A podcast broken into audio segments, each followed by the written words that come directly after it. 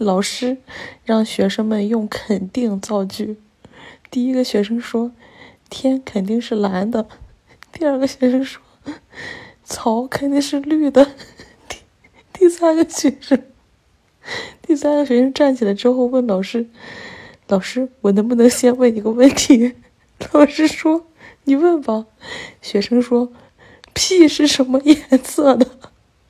老师说：“屁没有颜色。”这学生说：“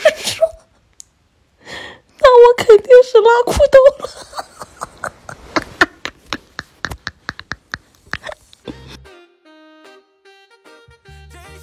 ”欢迎您收听能够让你快乐的万事屋。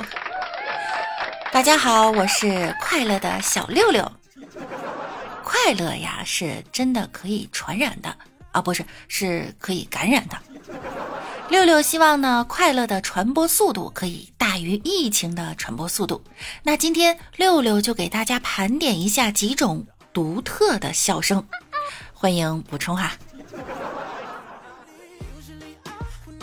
第一种像水壶烧开了一样的气声。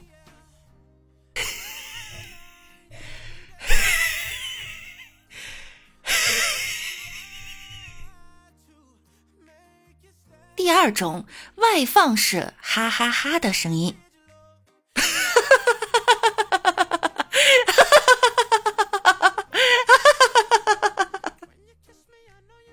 第三种吸气式鹅鹅鹅的声音，就罗志祥的那个比较标准哈。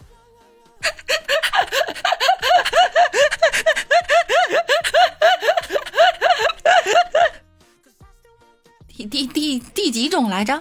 古装剧里经常出现的，在小树林里，女主在前面跑，男主在后面追，树林里面回荡着女主银铃一般的笑声。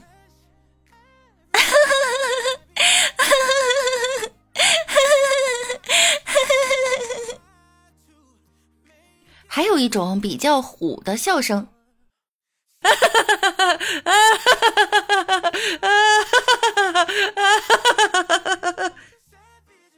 还有一种笑笑笑，突然嘎抽个气。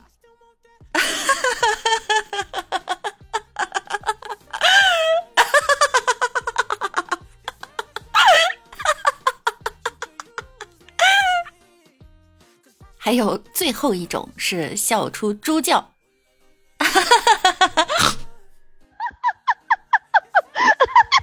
好吧，那我们今天的笑话后面呢，都有不同的笑声哟，快来分享给你的好朋友，一起来笑一笑。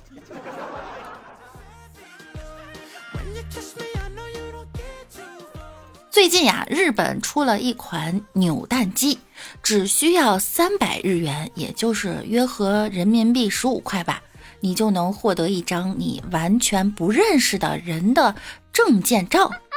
说句公道话哈，这个创意呢是挺好的，但是谁会想要这种东西啊？喂，既然是完全不认识的人的证件照，那应该是 AI 合成的脸吧？否则这不等于侵犯了人的肖像权吗？指不定还算诈骗。说好了是完全不认识的人，结果扭出来了隔壁老王，是怎么回事啊？这种扭蛋不会还有狂热爱好者吧？抽光扭蛋机就是为了收集一套。有人问我，你身份证上的照片是不是很难看？这么说吧，如果路上遇到一个人拿着枪指着我的头，让我拿出身份证，不拿就开枪的话，我会坚定的选择让他开枪。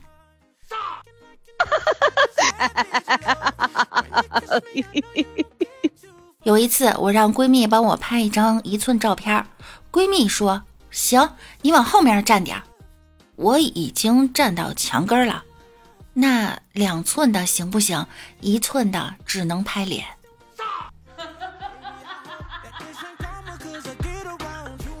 年前我的身份证丢了，回老家补办之后呢，又回外地上班了。一天接到我爸打来的电话，说是啊，有人要给我介绍男朋友。匆忙之中没找到照片，就把我刚办好的身份证给拿去了。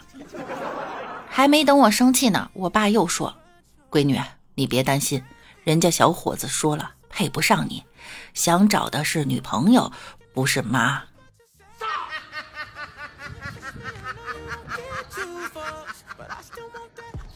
哎呀，年龄不过是数字而已。莫扎特在五岁时创作了第一首作品。阿拜在八岁时就已经是远近闻名的才子，培根呢，他十三岁就考入了剑桥。所以呀，年龄真的证明不了什么，人的经历和他所创造的财富才是最重要的。小姑娘拿不出身份证，就麻溜的把啤酒放回去，然后滚蛋。店主说。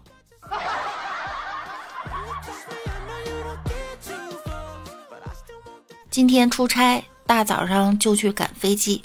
进机场后，好不容易找到航空公司的入口，找到了安检处，工作人员愣是不让我进机场，说我本人和身份证不符。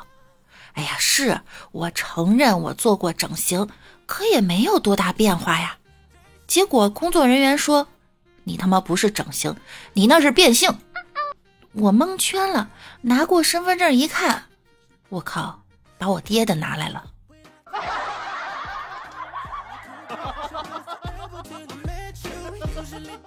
前几天换身份证，有效期呢到二零四二年。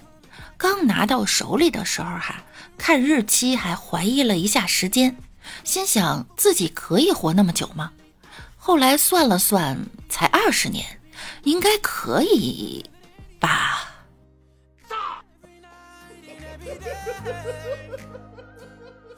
好了，为了我可以长命百岁、长长久久的活下去，我发誓，我今天一定不熬夜，哪怕今天是周五，如果再熬夜，我就再发誓。